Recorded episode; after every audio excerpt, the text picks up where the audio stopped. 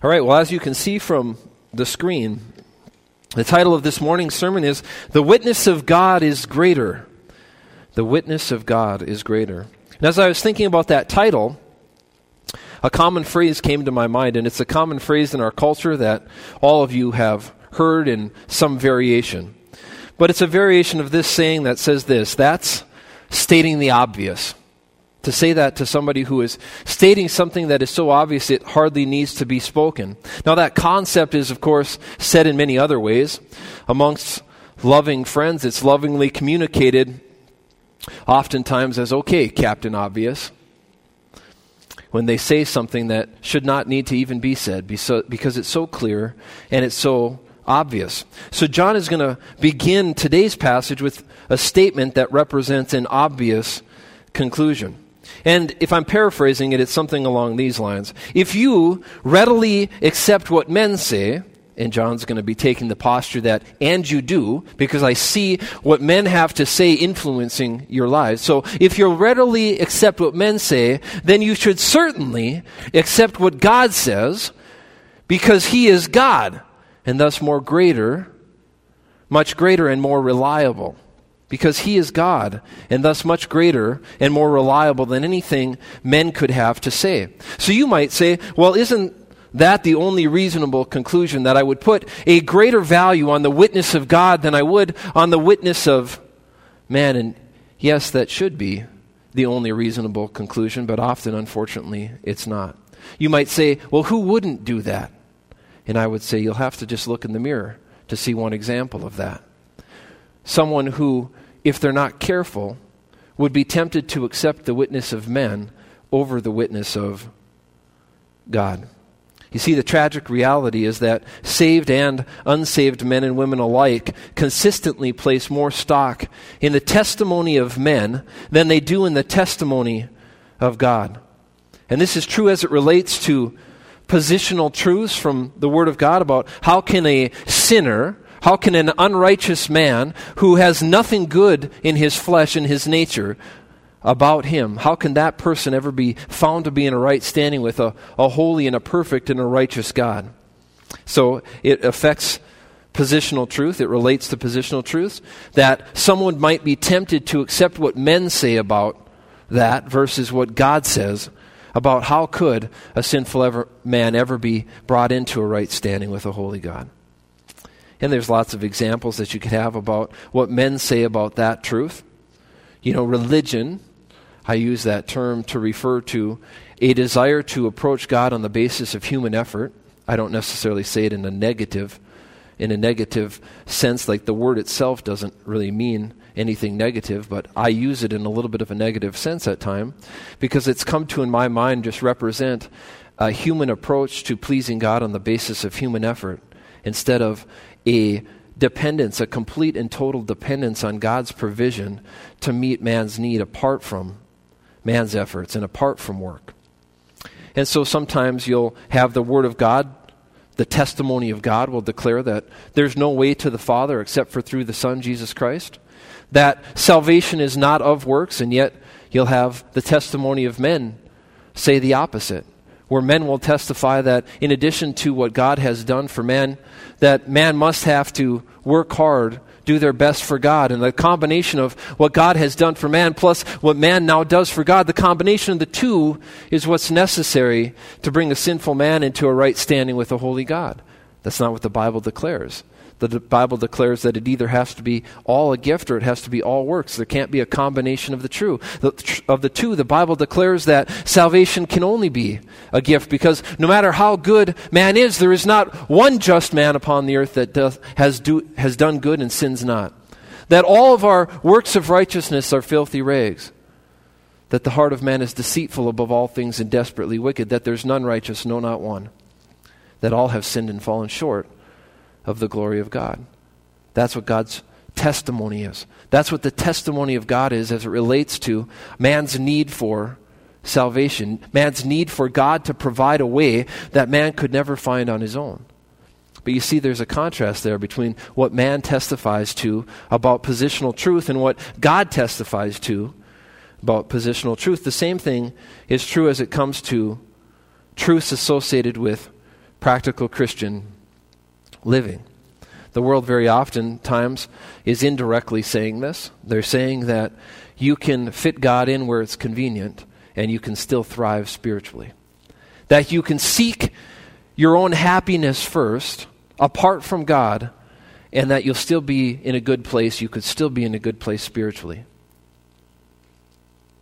That's not true. Testimony of God says, Seek me first. That in my presence is the only place that you can find peace and fullness of joy and contentment and purpose. You can't find it apart from me. See, the testimony of man is that you can compartmentalize your life and you can find little parts that you're going to set aside for God. You're going to compartmentalize and say that I'm going to make time for my spiritual life, but I'm going to limit that time. I'm going to put that time in little boxes. And one box that I'm going to put that in is Sunday mornings. Sunday mornings is going to be my God time. Sunday mornings is going to be my time for spiritual life. And, and, and you don't even necessarily, you're not intentionally saying that. That just becomes the case. That you have this routine where you recognize that there's no thriving apart from God. You recognize that there's no thriving apart from fellowship with other believers because that's God's plan. God doesn't make imperfect plans. And so if God says the only way you're going to thrive is through spending time in my word, spending time focused on me, interacting with me through prayer, interacting with other believers in the fellowship of a local church, having an interest in taking me with you and involving me in every facet of your life. That's the testimony of God. We subtly create the testimony of man internally and externally as we unfortunately rub off on each other. We learn from each other. We pattern our lives after each other. And that's no way to, to pattern life. That's, that's not a good pattern to be emulating. All of us are imperfect. All of us are flawed in some way. All of us are still unfortunately walking in a direction that is contrary to God's will and word and plan and purpose for our lives at times when we're not yielded to the influence of the Spirit of God in our lives. So we don't look to one another as the example of that. But if we're not careful, we will have limited God and relegated God to these very specific and ultimately too small parts of our life because God says, I don't want a part of your life. I want to live all of your life with you. So, anyway, when it relates to practical Christian living, the testimony of men is the testimony that we ourselves have about the importance of the things of faith, and the testimony that we see in each other about the importance of the things of faith. And, friends, we're not a very good testimony about that for ourselves and for and for others. So, should we then seek to be influenced or put greater value in the testimony of ourselves or the testimony of others? Or when it comes to practical Christian living, should we find our example? Should we find our blueprint in the testimony of God as it relates to the direction and, and the way that we should go about living the Christian life? John makes it real clear. The testimony of God, the witness of God, should be much greater. We shouldn't seek to have our lives informed by looking at our own lives or looking at each other's lives. We sh- should seek the testimony of God to give us direction to make changes and adjustments to the things in our life that are out of balance. And friends, there are things that are out of balance in your life. There are things that are out of balance in my life. God wants to show us those imbalances and He wants to direct us in a way that would be more beneficial to us. Remember that God is for us. He's not against us. God wants, has our best in mind all of the time, not just some of the time. So as He gives us direction through His Word, as His Spirit seeks to convict us about needed changes in our lives, as He seeks to influence us through the testimony and the encouragement and the, and the fellowship with other believers in our lives, it's for our good. And so John is going to make this really clear point here that if we readily accept the testimony of man, then we should more readily accept the witness of God because the witness of God is far more reliable. You see, the witness and testimony of men, it can take various forms. It can come from various sources. In general, you could be looking at just worldliness, world viewpoint in general. World viewpoint in general is just any way of thinking that excludes God. it doesn't include his perspective in it. So the thinking of man or the testimony of men that is informed from the influence of the world as opposed to being informed by the influence of the word of life, the word of truth, the gospel of our salvation, the truth that God has communicated to us through his word. That is what we would be talking about when we're talking about the various different types of witness of men. Sometimes it's coming from people directly. Sometimes it's coming through your cell phone. Sometimes it's coming through the interwebs. Sometimes it's coming through social media. Sometimes it's coming through uh, what you're influenced by, what you're watching in terms of television, what you're reading in terms of news articles, internet articles, books that have been written by other people. Though, that is the testimony of men. Sometimes it's looking at and being informed by even the, your internal thoughts and beliefs, your internal prejudices that you have had over time that you're not even aware of. Some of the things that you have grown up with, some of the thoughts that you've developed that never were informed by the Word of God. They were never influenced by the Word of God. Well, that's yourself testifying to yourself. You are, in fact, a part of mankind. Sometimes it's your feelings to be influenced by the testimony of men. A lot of times you're talking about your own testimony, that you're being directed by or influenced by your own feelings. Now, is that can that be useful in directing you? To some extent, God gave you feelings. But should, th- should that be the thing that is primarily directing you? And the answer is no. Sometimes it's your emotions, very similar to feelings. And the testimony of your emotions, the testimony of men, is what is directing you to make decisions in particular circumstances instead of the testimony of God. You see, when you're feeling something, when you're having some type of an emotional response, when you're thinking something, you have a thought that has come from your past in some way, shape, or form. The question is, are all of those things bad? The answer is no. But the real focus is are those going to be the things that you rely on to direct you in your life, to testify and give you a purpose or an idea of how you should move forward? Or are you going to take in those thoughts, take in those feelings and emotions, but then gauge them against the testimony of God, the witness of God, and say, I know that the witness of God is the ultimate God. I know it's the ultimate source. So I'm going to hold those thoughts, feelings, emotions. I'm going to heal, I'm going to hold up the things that I'm hearing externally. So that was internal. I'm going to hold up the things I'm hearing externally from all of those various sources of men. I'm going to hold all of that though up to the witness of God. And I'm going to say the thing that's going to take priority in my thinking, the thing that's going to have preeminence in my direction is going to be what does the Word of God say instead of what do what do my own thoughts say? What do my own emotions say? What do my own feelings say? What do the people around me say? What does the news around me say? What does the social media around me say? What does the internet say? I'm going to hold all that up to the testimony or the witness of God. So that's the basic thought for today's message. If, if that's all you can take in, I know we live in a world where more and more we take things in sound bites. So there's the sound bite. The testimony of God should be held up as superior to the testimony of man. If you're looking for your direction in life, you should find it in this book first. You should gauge everything else against the standard of this book. When you're thinking something or about to move out in a certain direction, you should ask yourself, which principle from the Word of God, which passage from the Word of God, which text from the Word of God is informing my thoughts in this particular matter? And if you don't have any principles or thoughts or text that is coming from the Word of God that's informing or directing you in the direction that you're seeking to move, I would say caution, danger. There's danger there. I would say pause, pause for a moment, relax for a moment, and take the time to ask how would the Lord's Word direct me? How would God's direct me in this way instead of just being directed by the witness of men around me?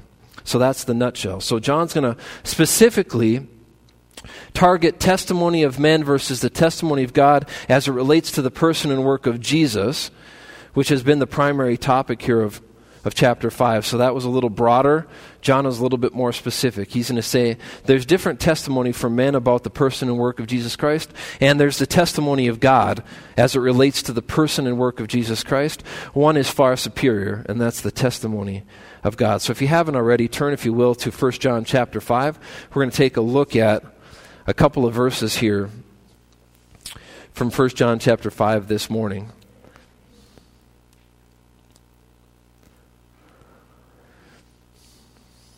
Let's pick up by reading, starting in verse 1 of chapter 5.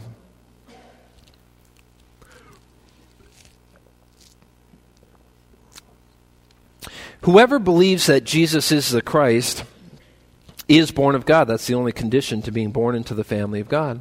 And everyone who loves him, who begot, also loves him who is begotten of him. It's impossible, he's saying, to presently be loving the one who begot all believers, while at the same time not loving those that he begot. So that's complicated, I guess, uh, the way it's written, but it's sort of simple. Everyone who has put their faith in Christ is a child of God. You can't be loving the one who made the children if you're currently hating the children or not loving the children. So if you love the Father, you have to love his children also, I guess is the easier way to say that. So by this, then, we know that we love the children of God when we love God and keep his commandments. So loving God's children is consistent with God's will, his purpose, and his revealed direction for our lives. He says, Love one another as I have loved you. Verse 3 For this is the love of God, that we keep his commandments, because his commandments are not burdensome. So to love God would be to see that He knows best, to see that He has a plan for our lives that it's intended to benefit us, to see that there's no way to improve on something that is perfect. So if God has a perfect plan and direction for our lives, then to be recognizing that in the moment, to be presently understanding that is to then move forward and heed the direction that He has for our lives. It's not burdensome. For whatever is born of God, verse 4, overcomes the world. And this is the victory that has overcome the world, our faith. So, how do we overcome the world? Through faith in the one who is the overcomer, which is God Himself through the person of Jesus Christ, as He had that final victory over sin, death, the grave. Verse 5 Who is He who overcomes the world but He who believes that Jesus is the Son of God? So, the one who is presently overcoming the world is the one who is presently believing that Jesus is the Son of God. It is Him that ultimately gives us the victory. Verse 6 This is He, speaking of Jesus now, who came by water and blood. Jesus Christ. Not only by water, but by water and blood. And it is the Spirit who bears witness because the Spirit is truth. And we talked about a, few different interpretations of what that is referring to, but this the main idea was that there is this evidence that has been provided to confirm the authenticity of Jesus Christ. And I took the view that the water there referenced the baptism of Jesus Christ, where the Father was present and said, This is my Son in whom I am well pleased. The Spirit of God was there as a dove alighting on Jesus Christ. Jesus Christ himself was there, and there was this public proclamation that this is Jesus, the very Son of God, deity, the Savior of the world, the Lamb of God who would take away the sin of the world, and that's how Jesus' public ministry began. And of course, it ended with the blood, his sacrifice on the cross as he cried out, It is finished. The sin debt penalty that was owed by all men for all time had been fully satisfied by his substitutionary, propitiatory work on behalf of sinners. And then the third evidence was that the Spirit of God Himself bears witness because the Spirit is truth. The Spirit of God now indwells every believer, the moment of faith in the Son of God, as the down payment or the surety of our salvation. Verse 7 For there are three that bear witness in heaven the Father, the Word, and the Holy Spirit, and these three are one.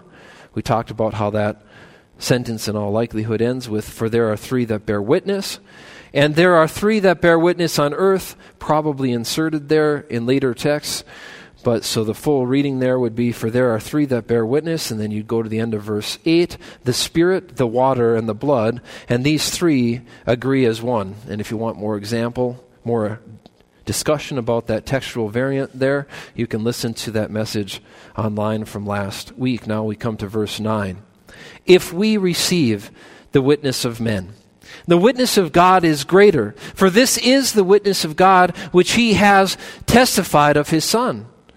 Verse 10 He who believes in the Son of God has the witness in himself.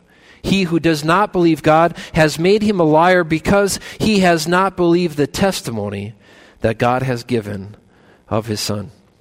Lord willing, those are the verses we're going to get through here this morning. Let's pick up in verse 9. If we receive the witness of men, the witness of God is greater, for this is the witness of God which he has testified of his Son.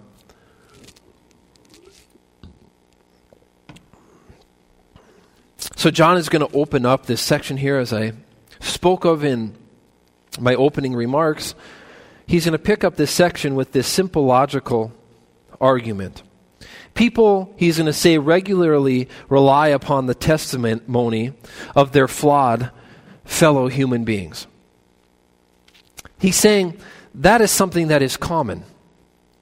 We actually see that here with the if the if here is, an, is the first class condition in the Greek language, a statement that is assumed to be true. So you would say, if we receive the witness of men readily, and we do. If this happens, and it does happen, is how you take that. So the statement is assumed to be true that we do receive the witness of men. He's saying we regularly do this. And as you think about that, think about John's day. Now, it's true in our day, too, where we regularly hear things, we take it in without any amount of effort to confirm the validity of what is said. We take it in and then we go one step further. We then start to communicate that to anyone and everyone who will listen in our lives, having never authenticated what was said to begin with. It just was said by somebody, so we pass it along. And in fact, that's one of the things that largely has gotten me to 99.5% off of social media, is because I would see things that were said by one person, and I would see within minutes if it seemed clever, if it sounded well written, it would just go across the pages of so many people that I knew. Now, that's not that's not me attacking you or saying anything negative about you. I, I'm not even talking about you. I'm talking about the person sitting next to you. Not, I'm actually not talking about that person either. You might be related. The person next to them, three, three down. Look for the first gap in your row. It's the person on the other side of the gap. The point just being I think we've come into, we've got to a place where this has likely always been true, but we are in a place where if somebody says something, uh, we're, we're very likely to just repeat it or accept it as true.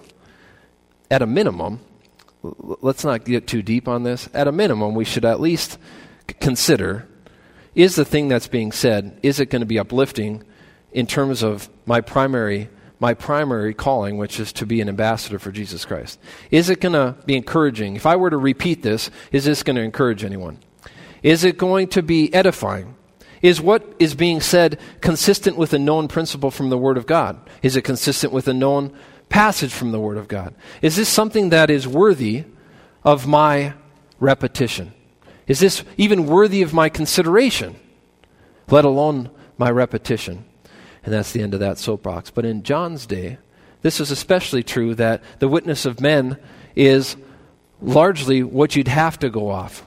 Because we get we get witness and we get testimony in our day and age by a lot of other sources too, where we can make a firsthand conclusion. Now, it may be right, it may be wrong, it may be thoughtful, it may be thoughtless, it may be a logical conclusion, it, it may not be, but we get to at least make that conclusion ourselves if we were to see a video of it. Now, if we see a video of it, we're not taking somebody's word for it, right? We're not, it's not necessarily the testimony of men. It's an actual visual testimony of apparently what happened. But can a camera angle skew what's happening? If it's zoomed in too much and you don't get the full panorama of what's happening, can it skew perspective? In fact, does the news actually edit clips and use clips in a way that would create a certain impression when if you had been there in person, you would never have reached that conclusion? How many of you have seen examples of that where because of the way it was zoomed in on or the way it was edited, it, it portrayed a certain storyline, it presented a certain conclusion that they wanted you to reach, but it actually, even though it was based on video evidence, it wasn't it wasn't real. I mean, it wasn't authentic. It wasn't legitimate because it had been manipulated. And I'm not talking about the next level, which is that the image itself could be artificially manipulated. It could have been cleverly edited. I'm talking about it's actually showing real time video, but it's just not showing enough of it. Or how about this? This is more often. It's that they don't show a long enough section of it. They don't show what happened just before that or what happened after that. So some of it is field of view. They only show a very narrow part of it. Some of it is they don't show enough context for you to have any real sense that you could make an accurate conclusion or presumption or assumption, I should say, about what was happening. But that's with video evidence. How about audio evidence? You know, if there was if there's an audio recording, at a minimum, we could often agree to what was said at least for that part of the audio recording. If you have a, a text message or an email, you could there wouldn't be much dispute about what exactly was written there. It's written there. Now, can that be stripped of context too? Sure. Uh, but there's more authenticity. There's e- it's easier to verify that than it is the testimony of men. Now, now, come back to John's day. There isn't DNA, there isn't fingerprints. This was especially true in the ancient world where there was no technologically based physical evidence like pictures, audio, video recordings, DNA, or fingerprints. The testimony of men is how things were determined, how right from wrong was determined. In fact, if you go back to the Mosaic law as given by God to the nation of Israel, there was very specific portions put in there about the testimony of men and that for it to be when it came to important things like capital capital crimes that those allegations about about leaders so there was allegations about leaders uh, allegations that related to capital criminal uh, offenses that they had to be based on the testimony of two or more two or three witnesses. They couldn't be based on just one witness's testimony. And so when you're thinking about the testimony of men it, it is readily received. It was readily receive. So John's main point is if if we receive the witness of men and we do, the witness of God is greater. The witness of God is greater. And I couldn't fit it all up there, but that's the clause we're looking at here. So we do readily receive the witness of men. The witness of men is, the ba- is based on flawed human beings, imperfect human beings. So that's not all that reliable. So his main point here is this if you are willing to believe what men say based upon what they know or have seen, then you should have no trouble believing the testimony of the all knowing God who provided ample evidence of the legitimacy, legitimacy or authenticity of Jesus' person and work. Now, that's the context here. We're talking about the proclamation or the witness of God as it relates to the authenticity of who Jesus is and what did he do for mankind. That's the testimony that John is after here. And John is saying that God authenticated that in many different ways, and we kind of looked at his whole public ministry. Jesus' whole public ministry was geared towards establishing the authenticity of who he was so that those would put people would put their faith in him, that they would see what he had done, that they would see him as the Savior, they would see him as God Himself, God become man, and they would put their faith in His redemptive work on their behalf. That was the whole purpose in Him going through much of that public ministry was to establish Himself as the one that is worthy of your faith when it comes to these eternal spiritual matters. And so that's John's point here. If you're going to accept the testimony of men so readily, and you do in every facet of your lives, why wouldn't you? Accept the testimony of the all knowing God of the universe, the one who created the earth itself. So then the second part of this first verse is For this is the witness of God, which he has testified of his Son. For this is the witness of God, which he has testified of his Son. So the idea here is John is clarifying that the authentication of Jesus was provided by God Himself. This is the witness of God. This is not just based on the eyewitness testimony that was available to many of these early Christians. You'll recall that many of those that had seen the resurrected Savior were still alive for quite a number of years. And, and in fact, when this is being written, some of them were still alive in all likelihood. Now, you're getting on the long end of that here. But for decades, there would have been people, we know at a minimum, there was 500 plus people who witnessed the resurrected Savior there have been firsthand witnesses there. John starts out this book by talking about the apostolic witness, you'll recall. If you went back to chapter 1, he's saying, These are things that I have seen. We, he says in a collective royal sense, we have seen and we have heard. Now we're going to declare and testify to you. He's talking about his own life experience along with the other apostles that he had lived life with Jesus. And now listen to me when I tell you about the things that he preached, the things that he said, I want you to be convinced to put your trust in the truth of those things also, because that is the key to you maximizing the joy available to you in this life. It can only be done through having a, an acceptance of the truth of what Jesus claimed so that you would desire to live life in dependence on him with your focus on him as led and directed by his spirit while enjoying intimacy of fellowship with him. That that's the only way to experience joy, and this whole letter is written to you that you would experience the maximum joy that's available in your life. It can't be done apart from a personal relationship with Jesus Christ and living life with Him in fellowship as you go about life. That has been the theme of this book. And so, John has been saying the point of this little section is just to show that God Himself has authenticated Jesus Christ for the purpose that you would see and put your faith in the authenticity or legitimacy of Jesus as the appropriate object of your faith. See, what was God's ultimate purpose in authenticating Jesus so thoroughly?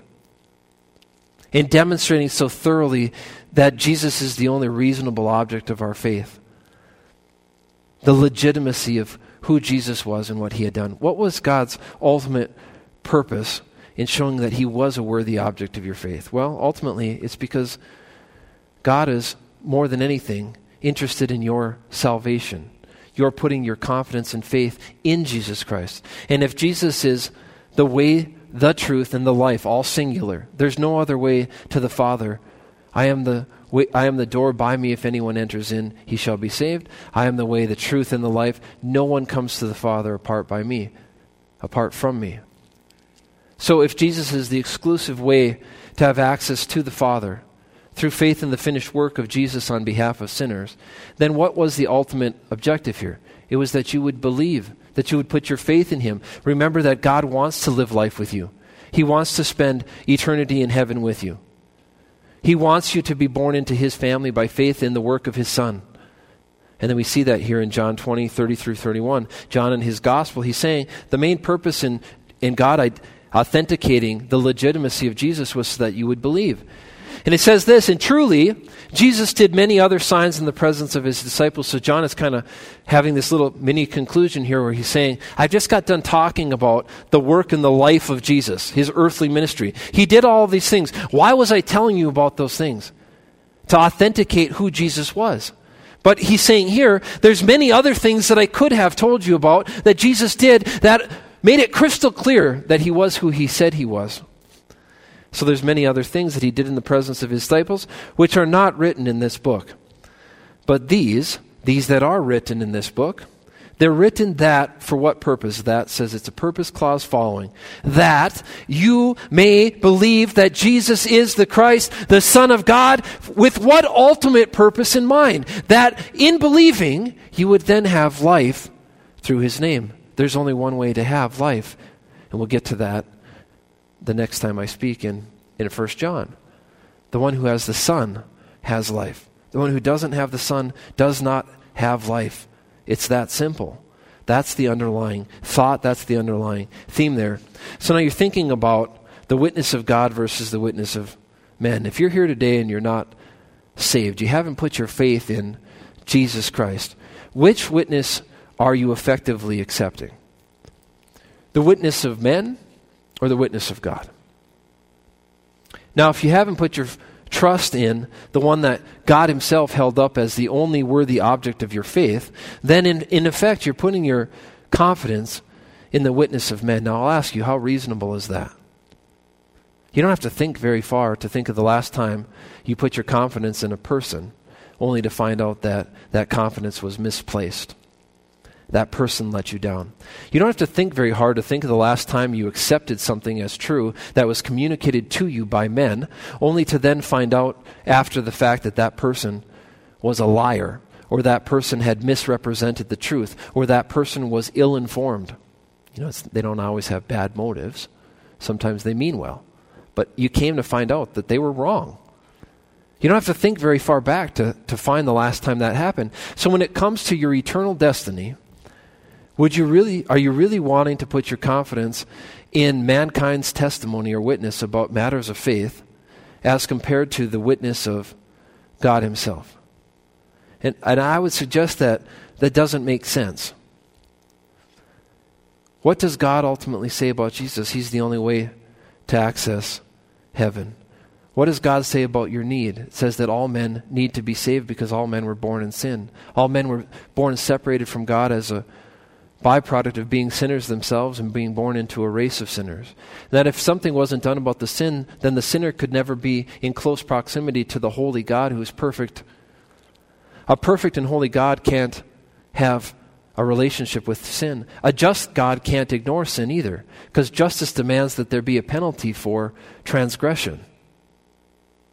So, a just and a fair and a righteous and a holy God can't just ignore sin, but you're born as a sinner. You're identified as a sinner. So then you have to see what God says about the solution to your problem, which was that Jesus became sin for you. He went and died on a cross where the Father took all of the sin of the world, your sins and my sins, and he poured them out on his Son. So as his, di- his, as his Son was nailed to a cross, dying in your place, all of your sin is what was killing him effectively. All of your sin is what was being put on him. And so he's, he died and he effectively said, I love you this much. All of your sin was then paid for by his substitutionary death on your behalf. So he died in your place. Now, wouldn't it be foolish if one was willing to and had already died in your place? Wouldn't it be, willing for, wouldn't it be silly for you to still die in, in the place of yourself? Because you rejected the salvation that was available to you? You see, your only response to what Jesus did for you on the cross is to say, I'll put my trust in that.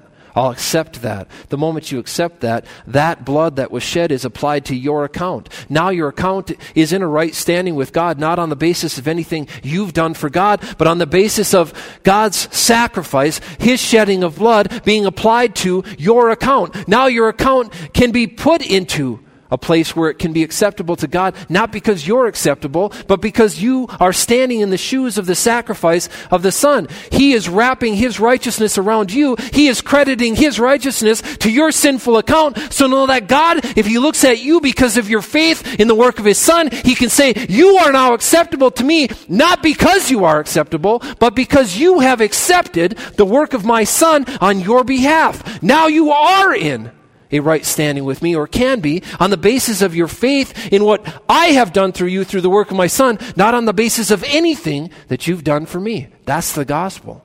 That's the good news. Jesus says, Do you believe this? Do you believe that I am who I said I am? That I've done what I said I did? That it was fully satisfying of the debt that was owed by you and every other sinner? Do you accept that? That's what God says your response needs to be to the message of good news, of Christ dying in your place.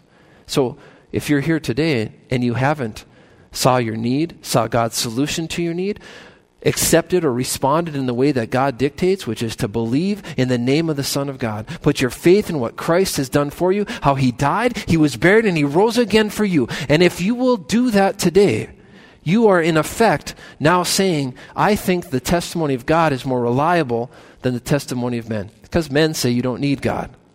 The testimony of men is that you need to do your part to please God.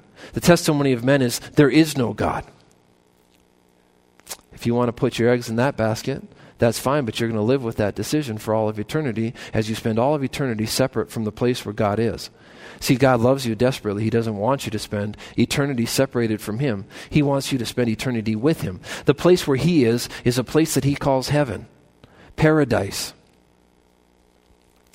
The place that He is not is a place of torment, a place that was prepared for the fallen angels who had rejected God. Do you really want to cast your lot with them? And spend all of eternity separated from the one who loves you because you will not believe in the name of the Son of God?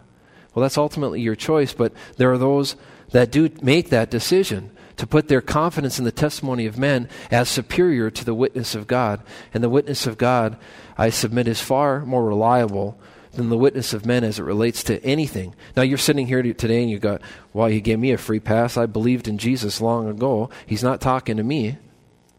Well, the fact of the matter is, when it comes to your tendency to put your confidence in the testimony of God or the testimony of men, you're faced with the same exact Question Are you more prone to accept the witness of God in your life?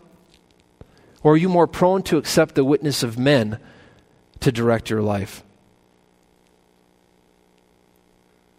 Think that in your mind. Am I generally more prone to accept the testimony of God to direct my life or the testimony of men? What am I more susceptible to? What am I more likely to heed? Now, most people, I wouldn't say all believers, but most believers would say, I aspire to put a greater value on the testimony of God than the testimony of men. You're in a really bad place if you don't even if that's not even your desire. But many believers would say that's my general desire to put a higher value on the testimony of God than the testimony of men. All right. Good. But practically speaking, are you doing that? And the answer is no. Not if you're not living life with your eyes focused on the author and finisher of your faith. Not if you're not living life by means of the Spirit of God directing your life. Because left to your own devices, even though you're a son of God, even though your destiny is sure, even though your final position in heaven is guaranteed by the person and work of Jesus Christ and the sealing of the Holy Spirit, in this life, there's absolutely no guarantee that you'll experience the quality of life that God has for you apart from Him. In fact, you absolutely will not. So, which one are you giving greater value to? And I submit to you, and I submit to myself, that more often than not, it's the witness of man that is ultimately directing our thoughts, directing our lives, and that includes our own witness internally. So don't be deceived. God says there is no life there is no present life. There's no joy, no purpose, no contentment. There's no peace apart from Him. But man is saying those things are all found elsewhere. They're found in the things of the world, the thinking of the world, chasing after the next bit of greener grass. You just have to keep searching for it and maybe you'll find it. That's what the world say. Are you believing that this morning? Are you believing the testimony of men this morning about what will satisfy your soul? About what will give you happiness? Are you believing the testimony of men that you just have to keep searching and you might just find that thing that you're looking for? Or are you going to accept the testimony of God that I'm everything you've been looking for and I'm right in front of you? And as a believer, I'm right inside of you. And my word is readily available to you.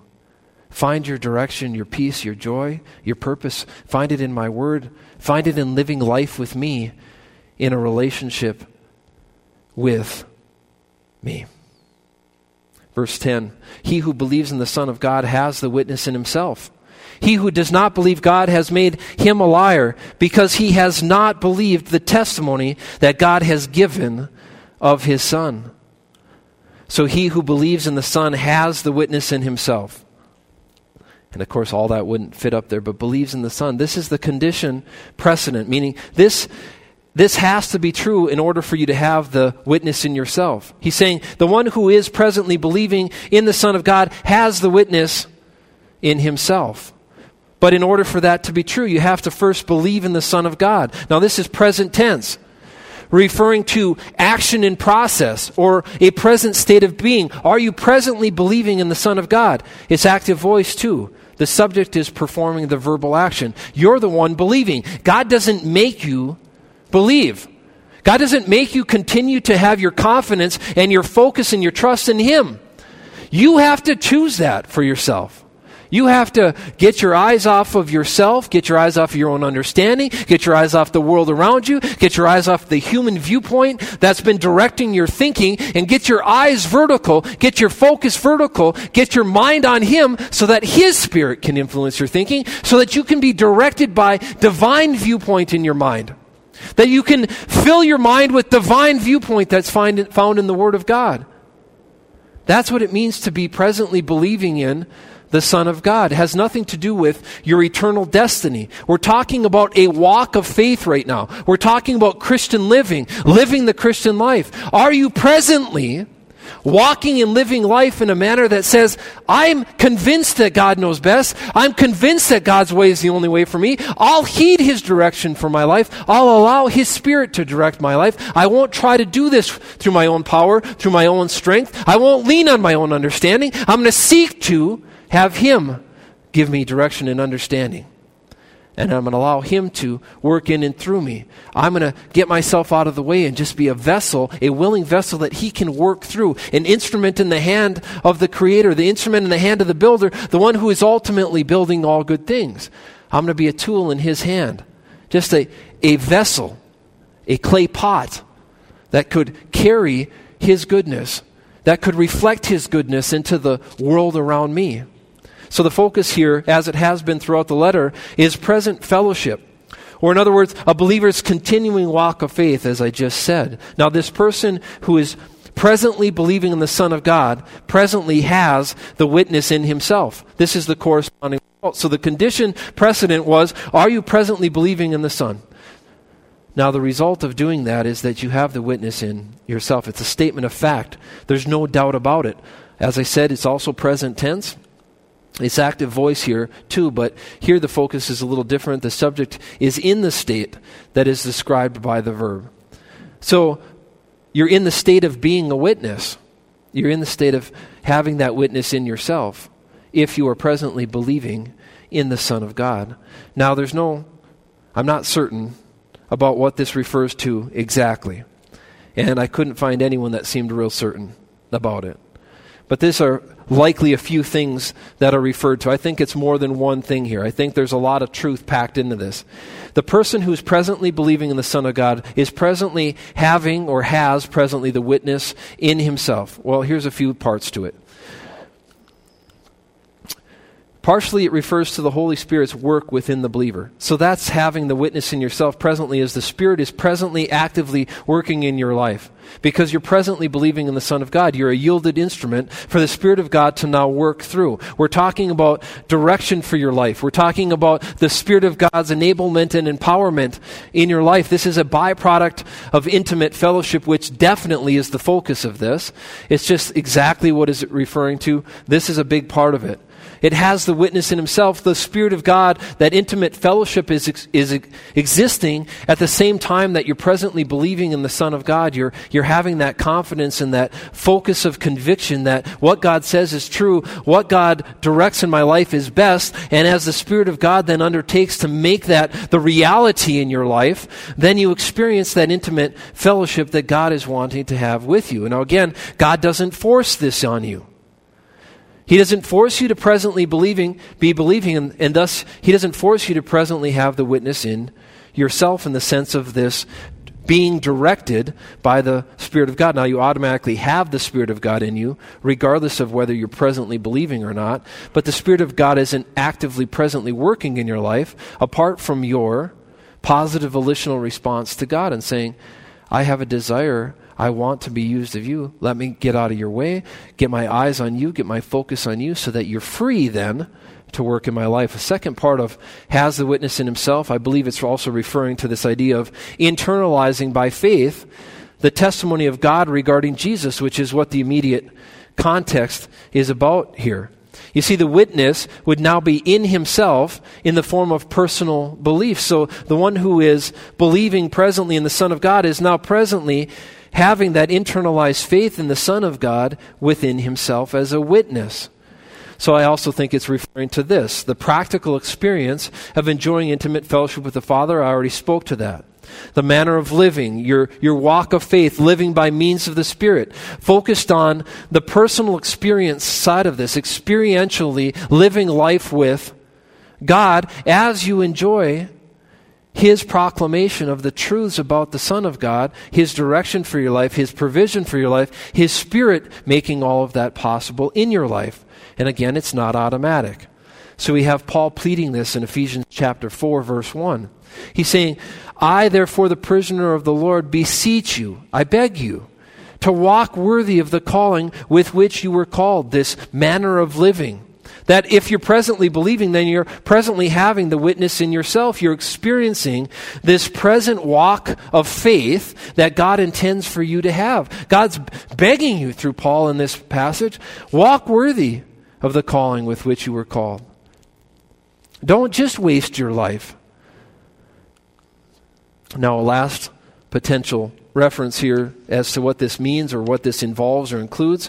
This person who's presently believing has the witness in himself that it's referring to a believer's present testimony to others about Jesus. If you're presently believing, then it's natural that the byproduct of that would be your proclamation of that truth that you yourself have come to believe. You'd have that witness in yourself. Through you, there would be this witness of what had been declared about the person and work of Jesus Christ as evidenced by the Son of God Himself, as uh, sorry, as evidenced by God Himself about the authenticity about His Son, you would then, having accepted that, have an, as a witness in yourself to others, that same proclamation of that same truth that you came to accept that God had presented and revealed to you.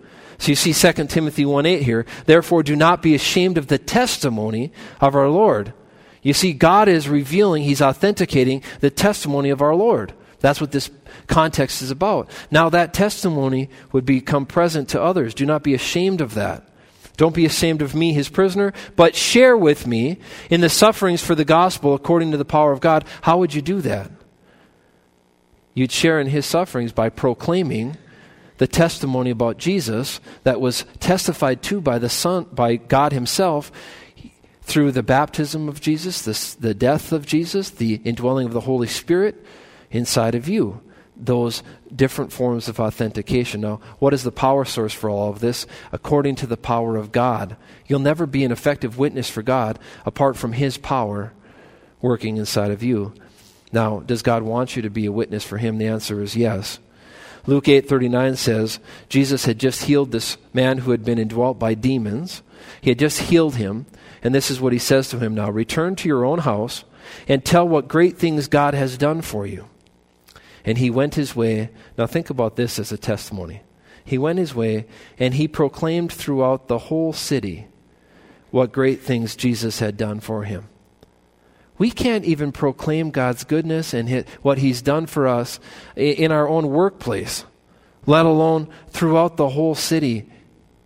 We should, we should want to tell everybody about who God is, how He sent His Son as a Savior of the world, what He's done for us and how easy it is to get in on that. So, are you presently experiencing God's witness about Jesus in and through you, in and through your life? Are you practically appropriating the intimate fellowship available to you, living life in a manner that's inextricably linked to Him, in a manner that testifies about Him? Well, that will only be true if you're presently believing in the Son of God in a practical Christian living kind of a way where you see that's the only way that I'm going to experience success. Now, he who does not believe God has made him a liar. He who does not believe God has made him a liar. So the main thought here is he has made him, God, a liar. That's the thought. He has made. That's the primary subject and the primary verb. So, does not believe God is in fact not the primary part of the sentence. The primary part of the sentence is, He has made God a liar. Now, how is that person that's made God a liar described?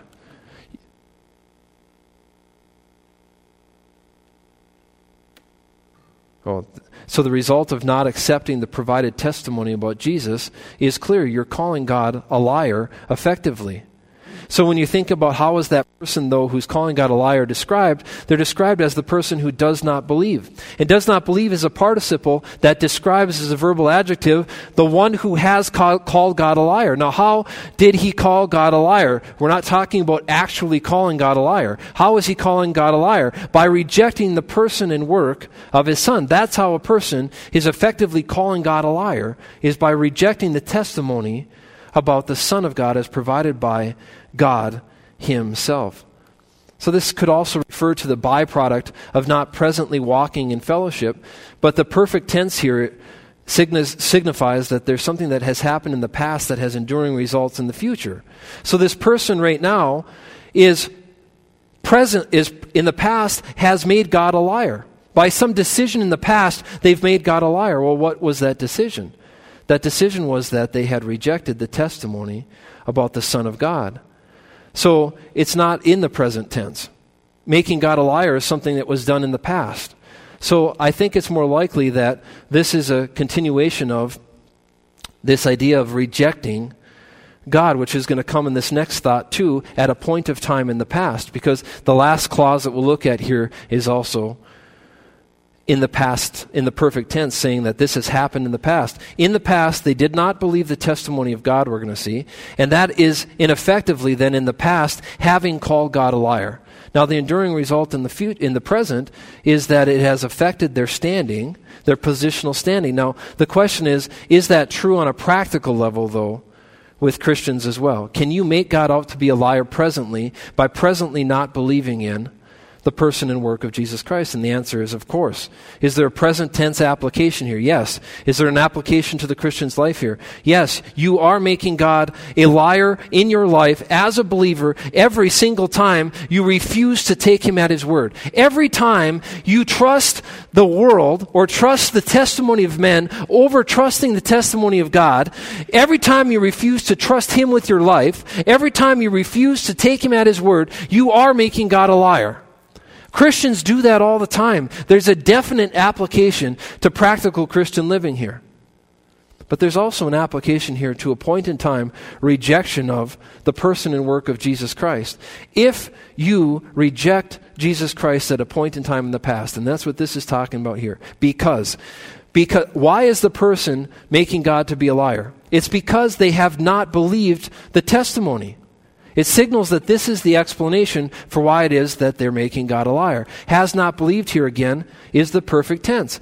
Has not be- believed was a, per- a completed verbal action in the past. It has ongoing present results. The ongoing present results for that one who rejected the person and work of Jesus Christ is that they made God out to be a liar by rejecting the testimony of his Son, rejecting the testimony of the Spirit of God, rejecting the testimony of God himself about the person and work of the Son of God.